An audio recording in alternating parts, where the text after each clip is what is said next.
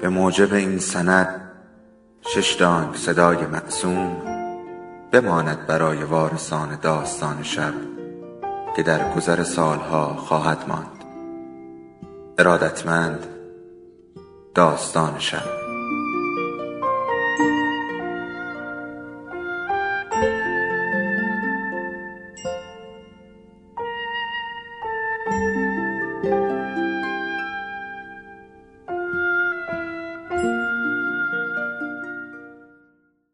یکی بود یکی نبود. سنگی که دلش لک زده بود خودش را بخاراند. بر بلندترین جای یک روستای کوهستانی کنار یک شیب تند یک سنگ بزرگ بود. هرچه بیشتر آنجا میماند بیشتر از پیش خزه و گل سنگ تنش را میپوشاند. و هرچه بیشتر خزه و گل سنگ تنش را میپوشاند بیشتر از پیش تنش بنای خاریدن میگذاشت. به خصوص زمانی وضع بدتر از همیشه می‌شد که باد سوزنهای خشک کاجها را میکوبید بر پشت پهن و بزرگش.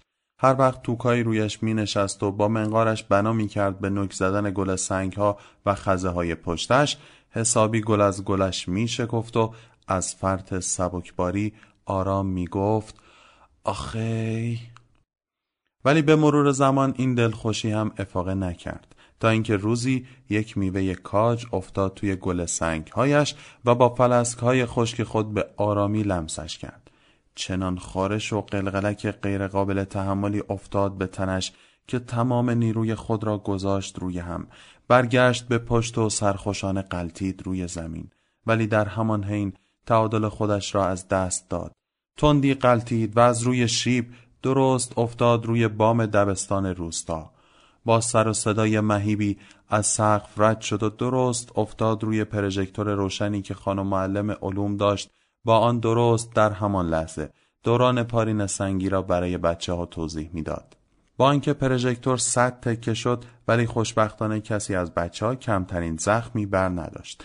بعد هم مردهای روستا سنگ را برداشتند و آوردند گذاشتند توی حیات دبستان.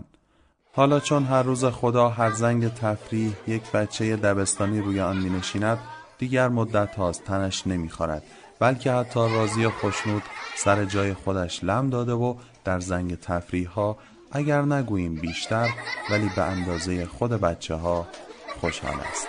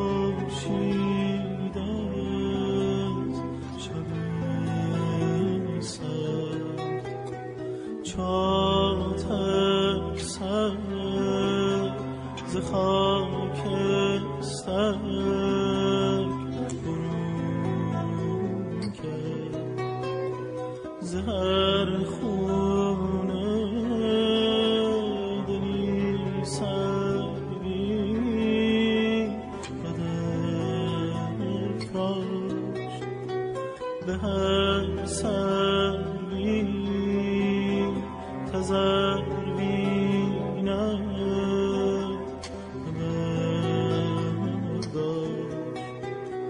که خورشید از شب سرد چه آتش سر که از خون دل ما تزروینم رسد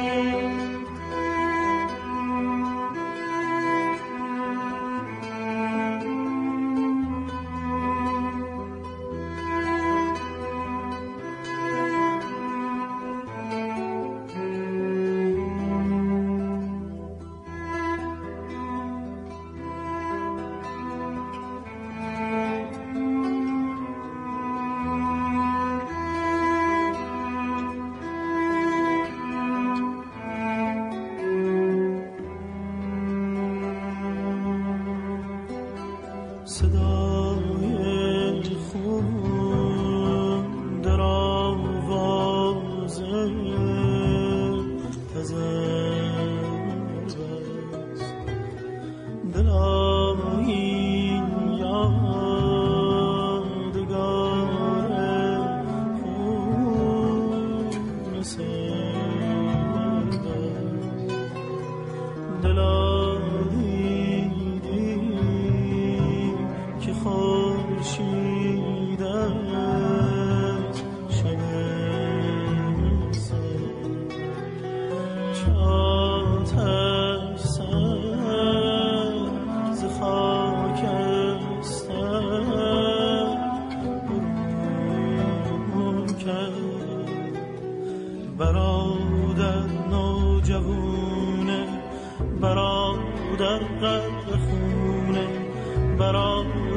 مثل خورشید سر می‌کشه تو خونه.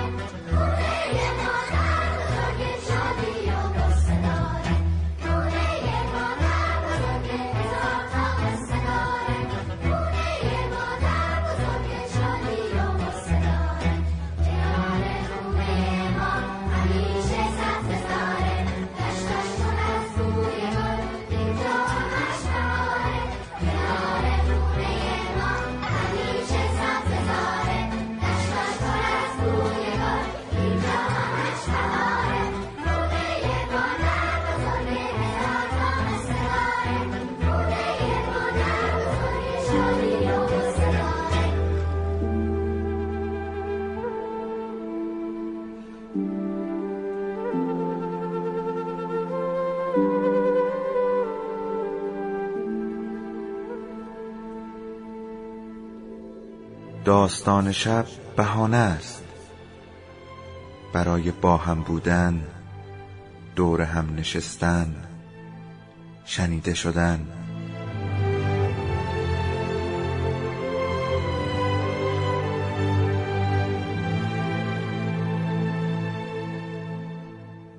صدای افسانه ها رو میشنویم